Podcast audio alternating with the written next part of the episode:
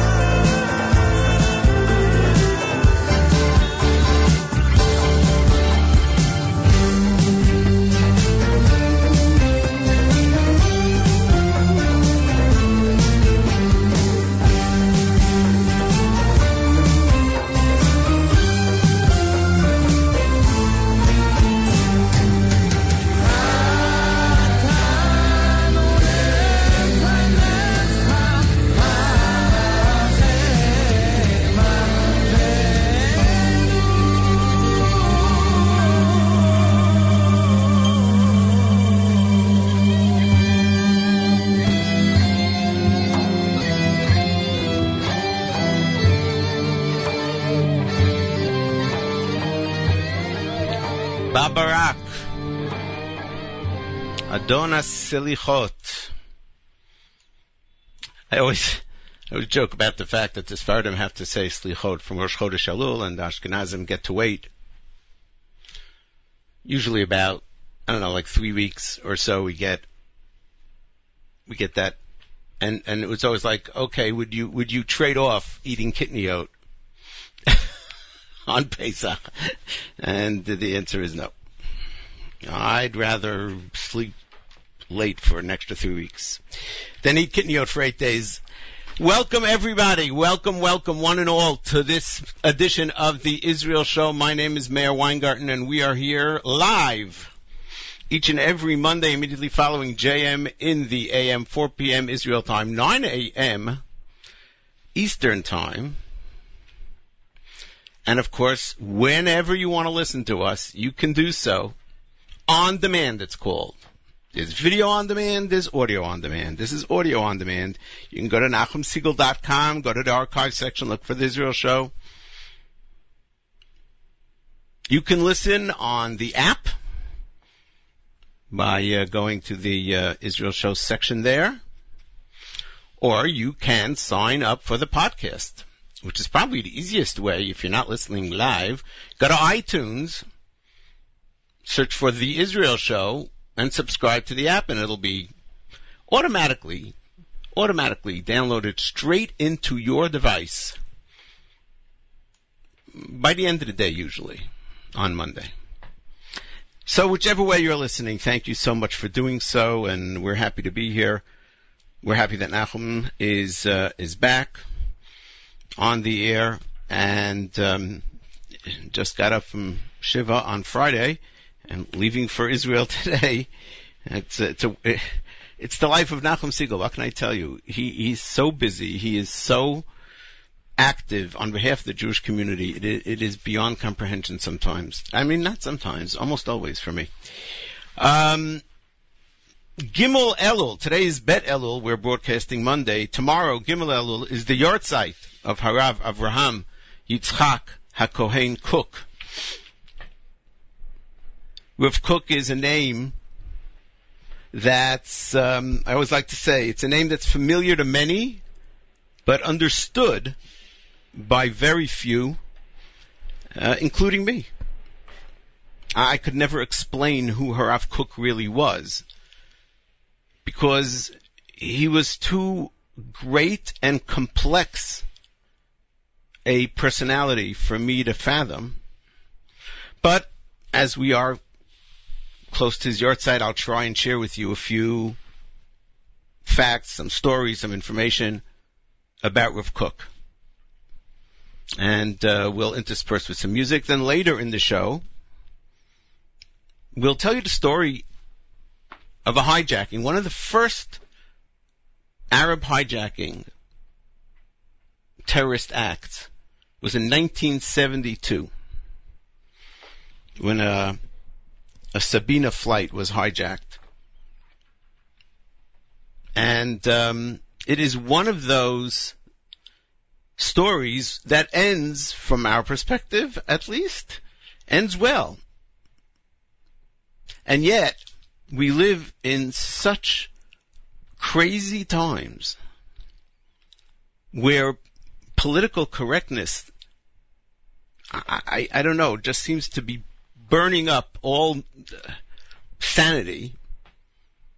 And we'll tell you how this expresses itself in a movie that, an Israeli movie, no less, that um, was made and is being released about the Sabena hijacking. We'll do that later in the show.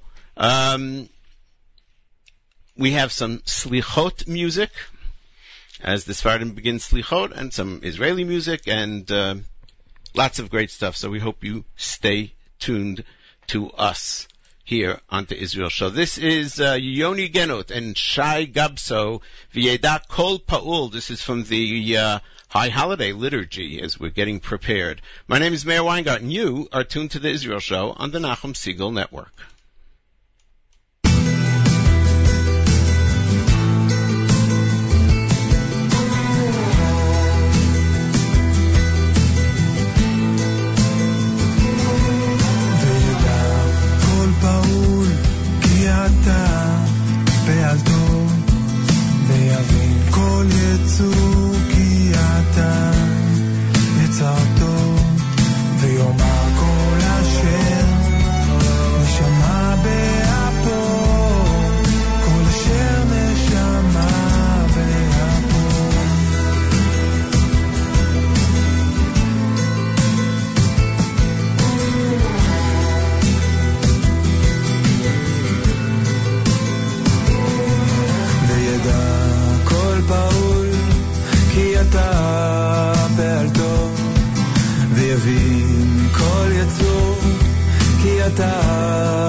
chcel to vyumáť.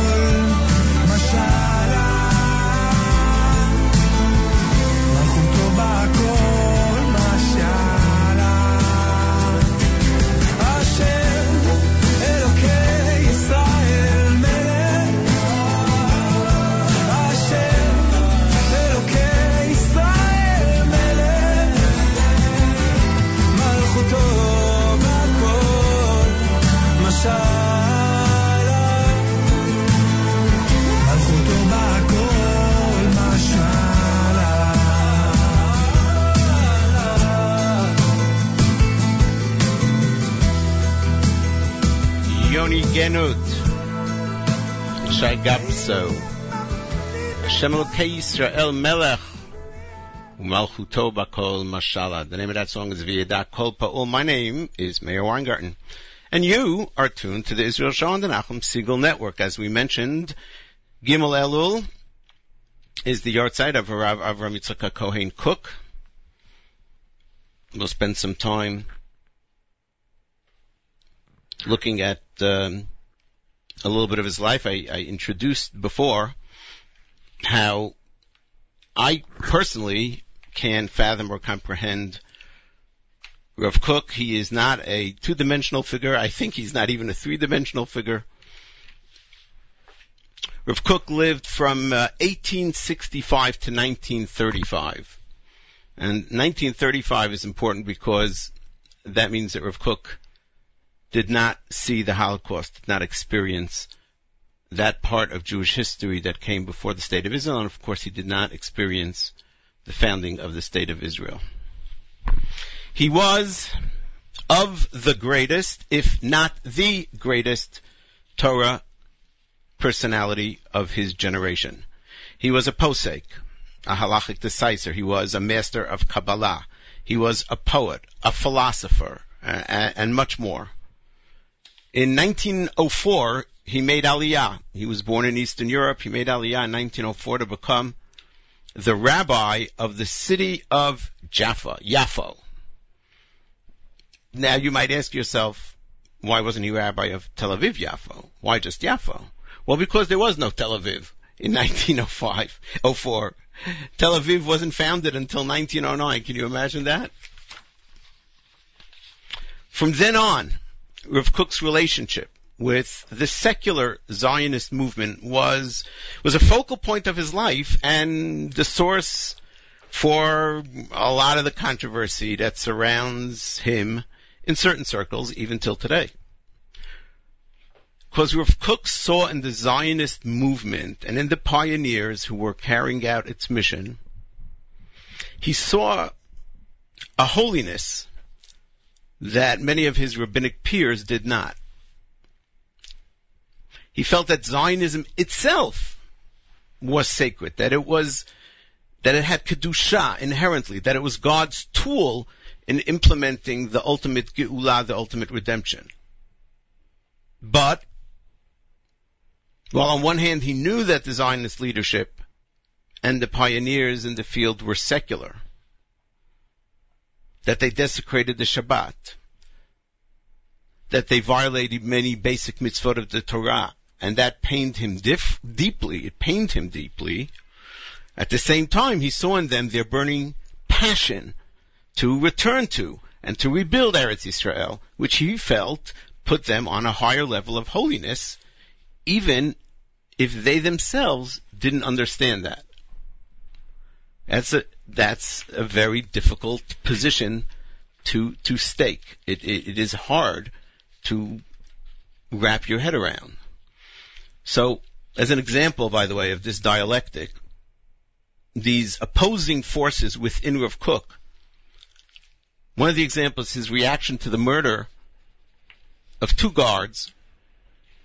1912. This was in 1912. The murder of two guards of the Shomer Society. This was a secular Jewish self-defense group that were defending settlements in the Galil from Arab attacks. By the way, just as an aside for a moment, this was 1912. You understand that in 1912, there was no state of Israel, there was nothing even close to a state of Israel. There were no quote unquote occupied territories. None of the excuses that we hear today for why Arabs killed Jews. And yet Arabs already were killing Jews in 1912 and earlier. Anyway, back to Rav Kook.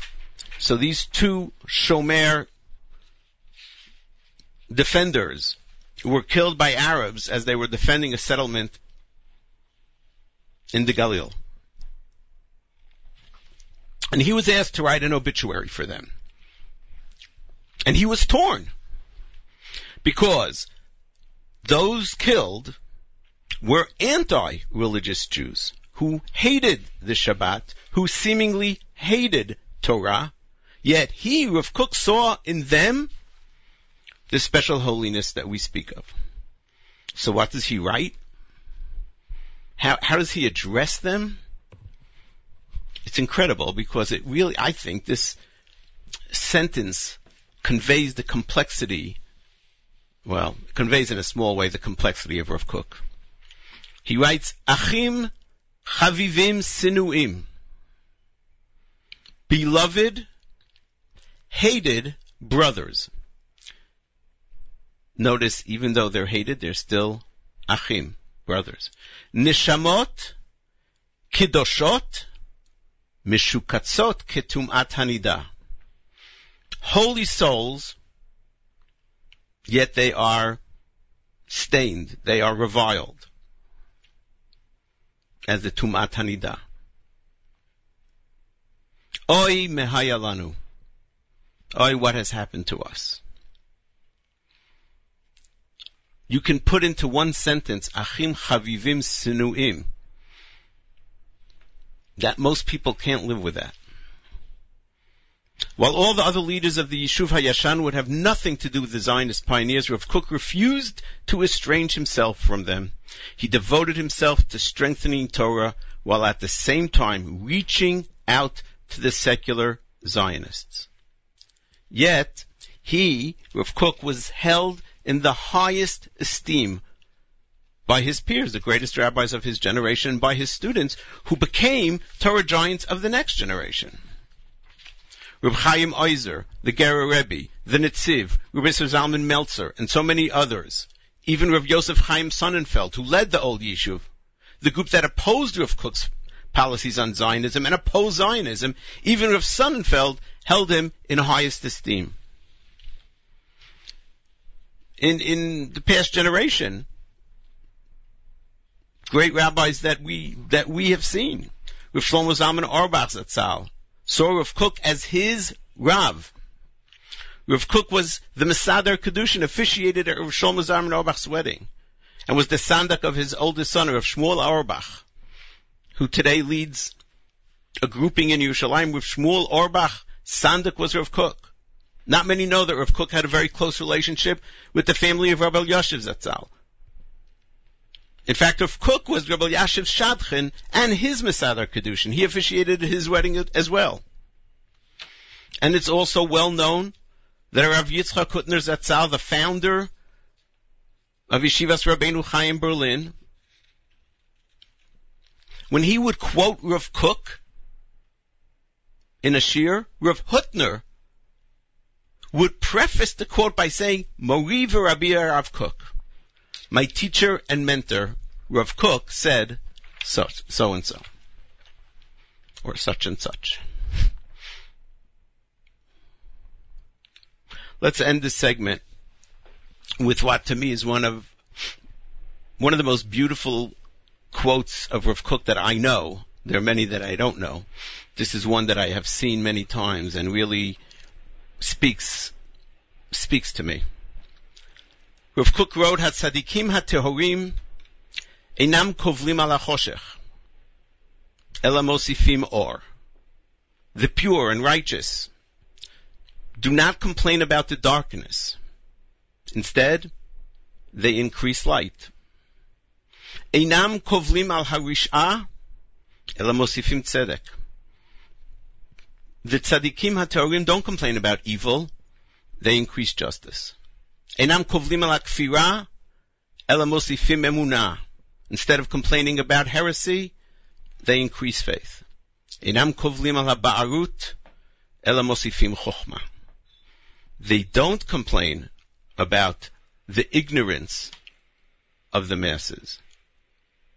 They increase wisdom. Rav Avram Yitzchak HaKohen Kook passed away on Gimel Elul Tafresh Tzadik Hey, 1935. My name is Meir Weingarten. You are tuned to the Israel Show on the Nachum Segal Network.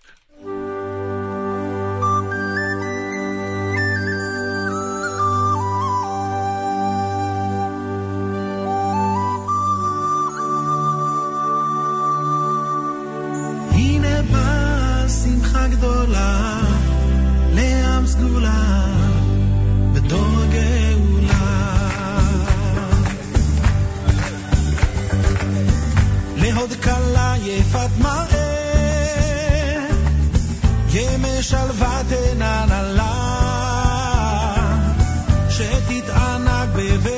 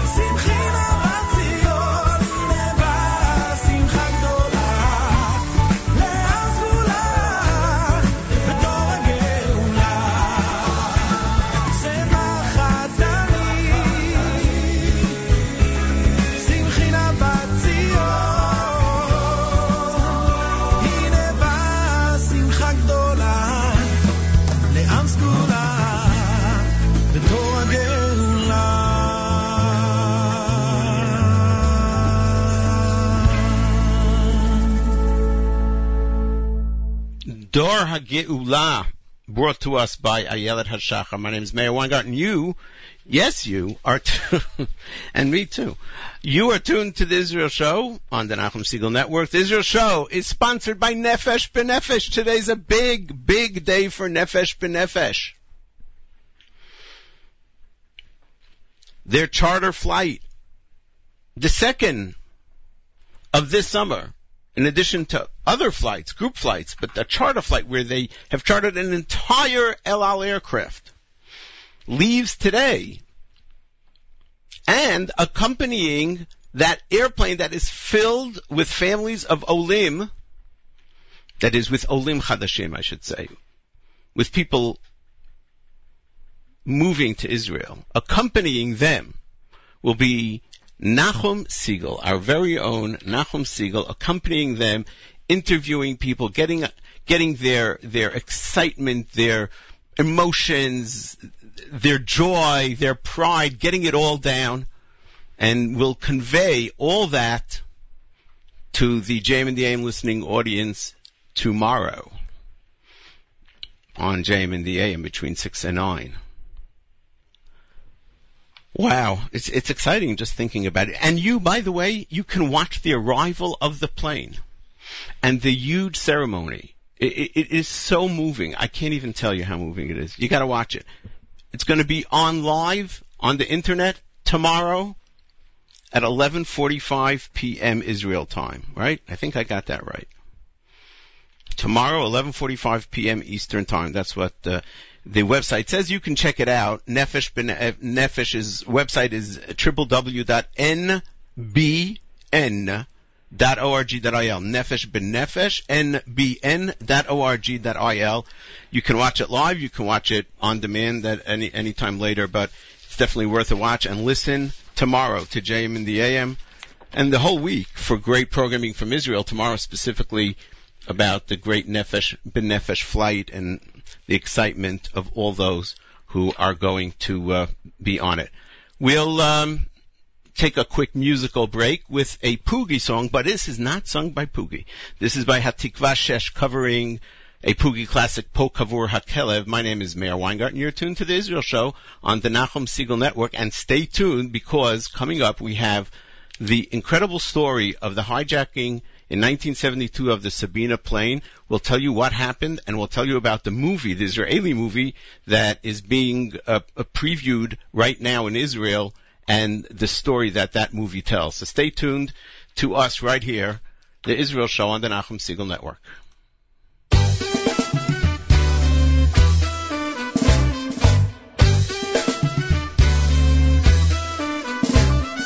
פה קבור הכלב פה קבור הכלב, זהו עצם העניין, לא זה עצם של הכלב, אבל הכלב מת מזמן, לא זה עצם העניין,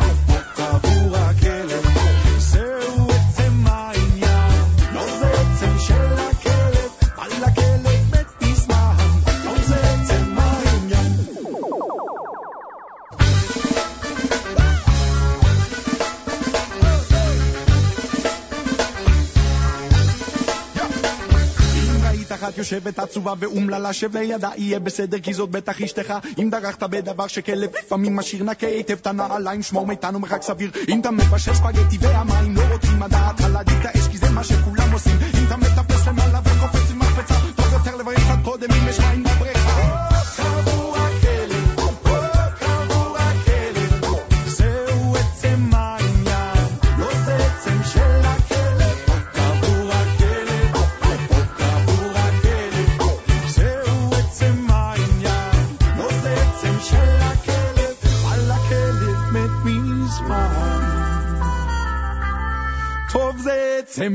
opinion.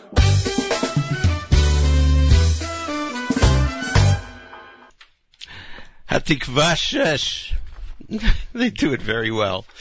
We're covering the Pugi classic, uh, Po Kavur Hakelev.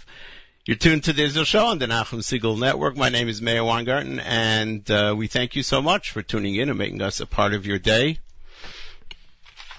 So, um, on May the 8th, 1972, there used to be an airline called Sabena It doesn't exist anymore. It was the national airline of uh, what was it? Um, Belgium. Sabena flight 571 from Vienna to Tel Aviv was hijacked by four Arab members of uh, the Black September group and uh, was forced to land at Lod Airport, which later became Ben Gurion Airport, that's where it was headed, but now it was under the control of the hijackers who were armed.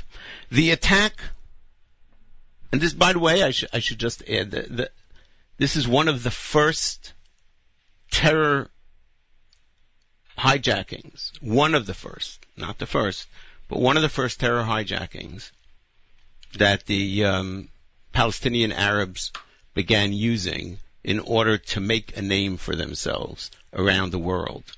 And if you want to look back at what point the world started turning against Israel, believe it or not, it was with the beginning of the terrorist attacks.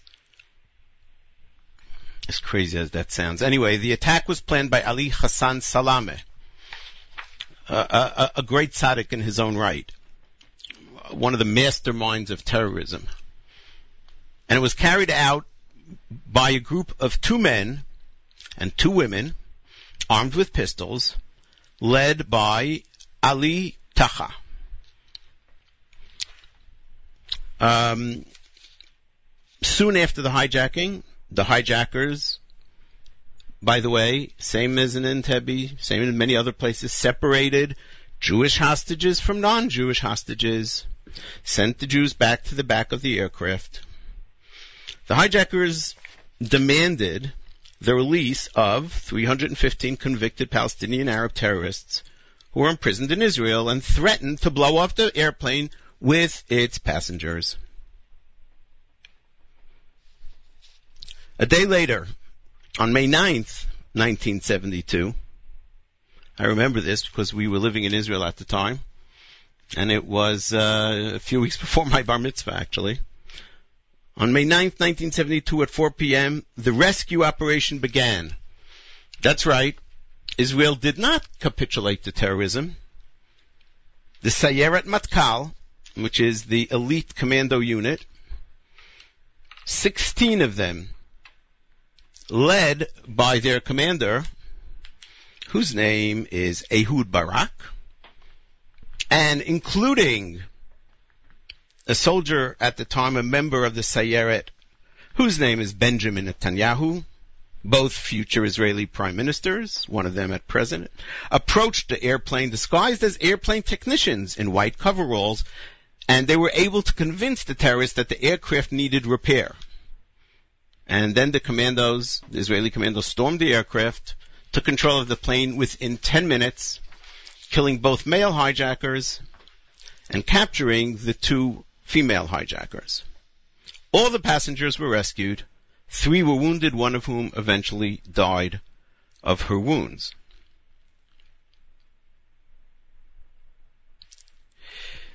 There are a lot of ironies in this story. One of them is this, the hijacked airplane itself, the aircraft, continued to be operated by Sabena for another five years. And then the airlines sold it off, as many airlines do. They update their fleet.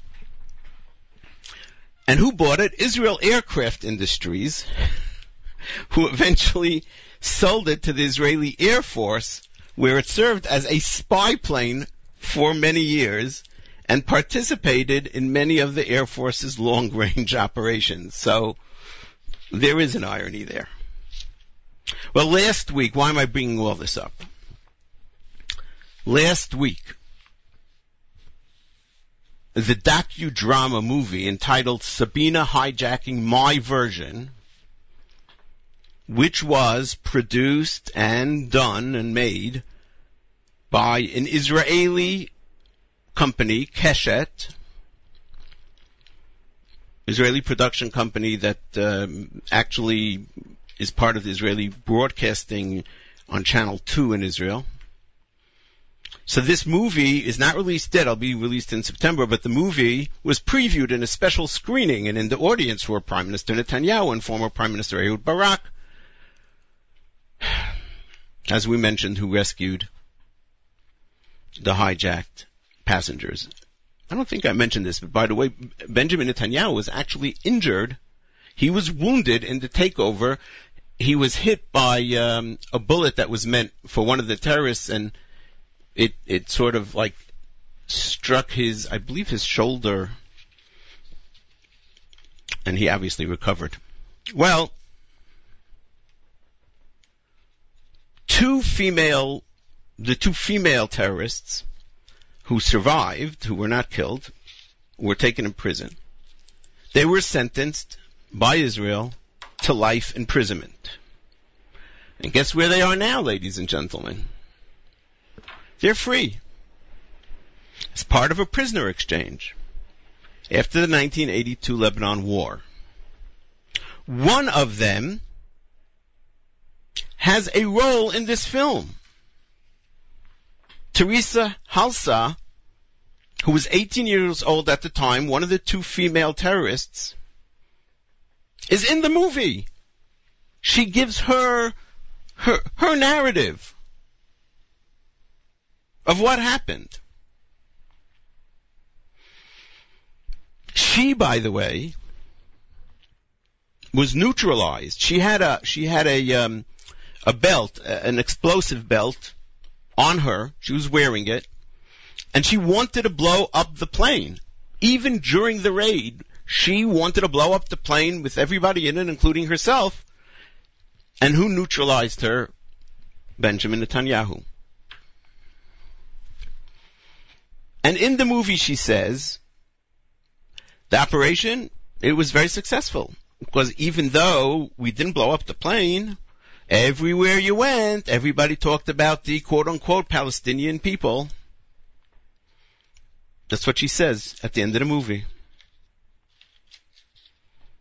Isn't that? and she goes on to explain why it was okay to blow up 109 innocent people in order to fight against the quote unquote Zionist entity.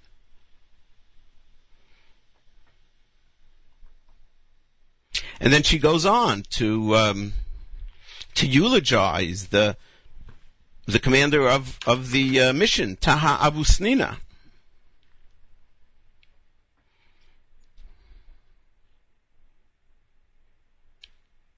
Well,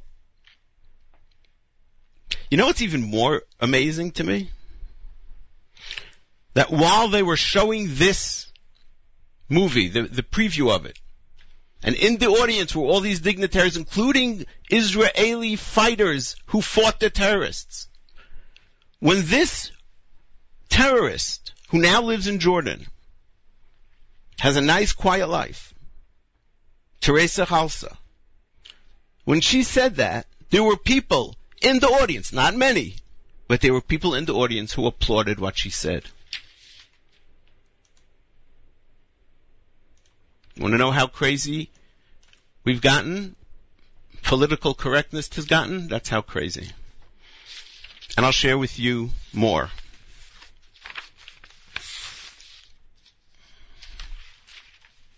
Oh, there's, there's so much to talk about Ali Hassan Salameh, who was uh, the, the mastermind of this whole operation. Just to let you know that he he went on afterwards to plan the Olympic massacre of Israeli athletes. Novels have been written based on his life as a, of a, as a terrorist, but he went on to um, ultimately, thankfully, be killed by the Israeli Mossad in an unbelievable operation. Absolutely unbelievable. Well, after the movie, in that same theater that the Prime Minister was in, and Ehud Barak, and, and, and Shimon Peres, who was a minister in the government at the time of this hijacking, there was an amazing interview with one of the main actors of the movie, the one who portrayed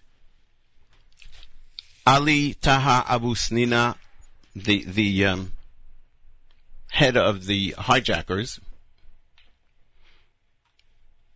It's an Israeli Arab. He is an Israeli Arab actor. George Skandar, his name is. Here's the question that was posed to him by a journalist in the in the, in the uh, like in the hallway of the theater where you buy the popcorn, you know. Here's the question.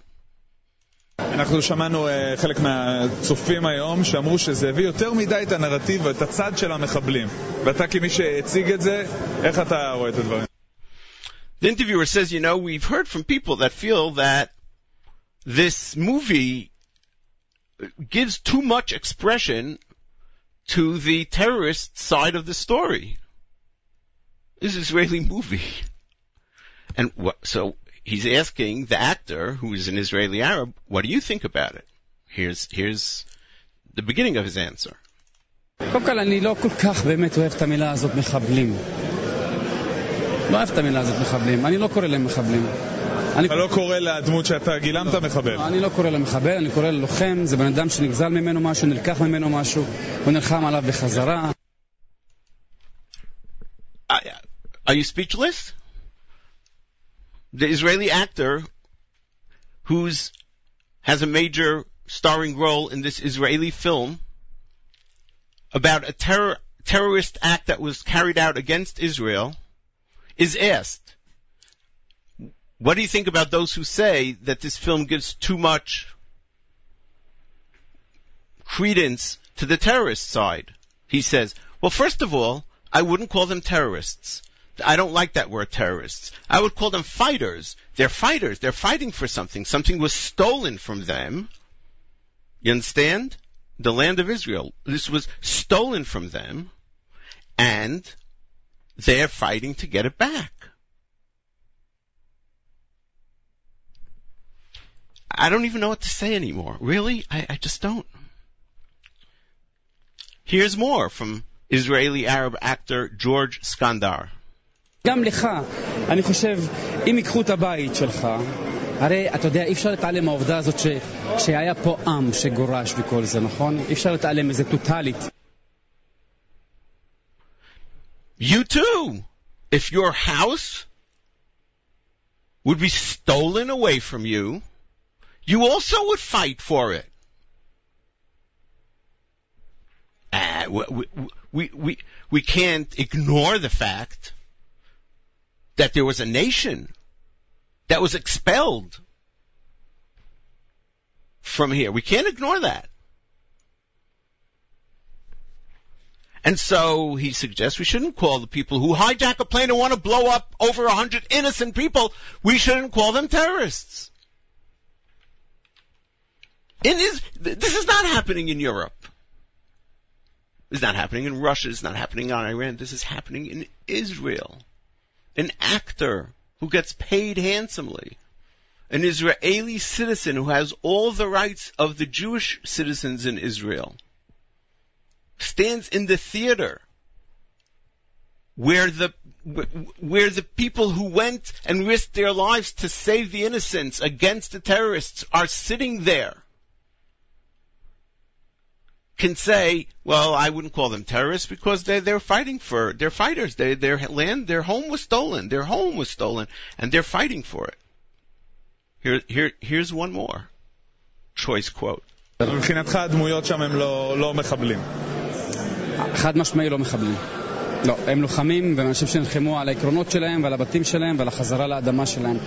So the interviewer says, so in your, in your opinion, those who hijacked this plane and threatened to blow it up with all the innocent people in it, those people are not mechablim, are not terrorists? He says, no, absolutely. Unequivocally, he says. Chad mashmait, unequivocally. They're not. They're people who are fighting to get back what was stolen from them, their house, their land, etc. I don't know, my dear friends, I don't know where we're going. I, I can tell you that I, I am not often feeling very pessimistic. On the other hand, you know, we look around, we see things like a Nefesh B'Nefesh flight filled with olim chadashim, and that gives us tremendous optimism. We see the land of Israel flourishing, and that gives us tremendous optimism. We see the, the people in the land of Israel doing well, economically, socially, and that gives us optimism. With all the difficulties. There were always difficulties. Jewish people in the land of Israel always had difficulties.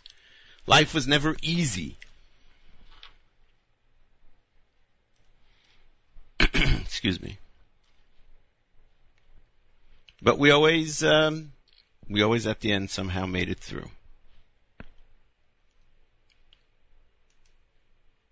I would say look for it in your theaters, but don't. Please don't. Sabena hijacking my version, as if there are more than one version to terrorism. My name is Meir Weingarten. You're tuned to the Israel Show on the Nachum Segal Network.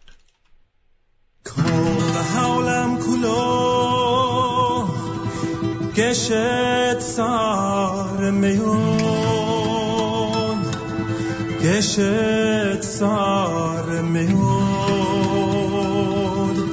گشت سار میود کم هولن کلا گشت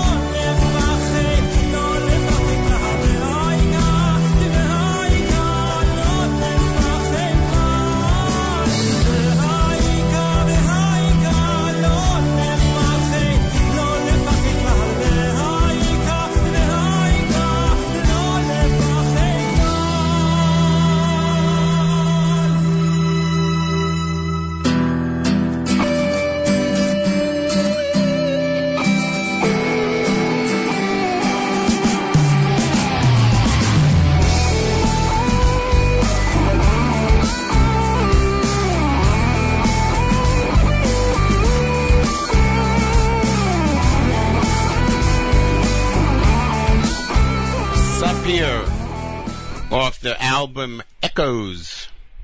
Kol Olam Kulo Gesher Tzar Ma'od. Who wrote that? Quick. It's a quiz. Pop quiz. Rabbi Baruch Chait, many years ago, as part of the rabbi's sons. I believe it was a rabbi. Well, no, no. Kol Salonika, I think. Whatever. Jewish music experts will know and let us know. We're going to close out with another um, another one of the silichot that our brethren Bnei Edot HaMizrach, the Sephardic brothers and sisters, well, brothers in this case, I guess, who starting Slichot already with Rosh Chodesh. Adon HaSlichot, we started the show with Adon HaSlichot, the classic one that by now I think anyone who spent any time in Israel knows that one. This is a new Adon HaSlichot by Yonatan Razel, and it is beautiful as so much of what he does is. So we're going to close out with that. Not before, not before, not before. We thank you so much for tuning in, for listening. We thank you for your Facebook likes and comments. Yes, this is an opportunity for me just to remind you that we have a Facebook page and we post tons of stuff on the Facebook page. Not too much, not overwhelming. We post links to the songs that we play during the show so you can watch the YouTube videos and listen to them whenever you'd like. We post links to stories that we spoke about during the show. And during the week, if we come across something interesting that we think you wouldn't see elsewhere, or that you'll see elsewhere but a lot later, we'll post that too. So please take uh, take a look, give us a like, and have a listen, as we like to say. It's important for us that you like the show and tell your friends about it. Wherever you are around the world, we know there are listeners in Australia and in Germany and in England and in Israel and in South Africa. Did I say Australia? Yes, I think I said Australia.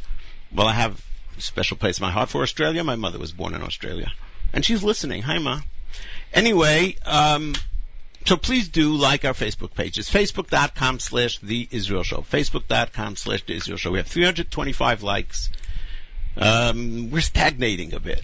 It's not about liking a specific post, it's about liking the page. So once you've liked it, you can't like it again. But if you think there are people out there that would like it, please have them like it. You like that? Anyway, thanks for your comments, your Facebook posts, your likes. Thanks to the staff of the Nachum Segal Network. And a very special thanks, as always, to Nachum Segal. Our condolences to him, and our, we wish him also a, a Nisiatova as he joins the Nefesh B'Nefesh charter flight uh, that is going out today. Coming up on the Nachum Segal Network an encore presentation of Eternal Flame with Rabbi Y.Y. Jacobson, followed by headlines with David Lichtenstein, and then the great Monday Music Marathon. Until next Monday, following JM in the AM, this is Meir Weingarten reminding you that nice guys do not finish last, they're just running in a different race. لي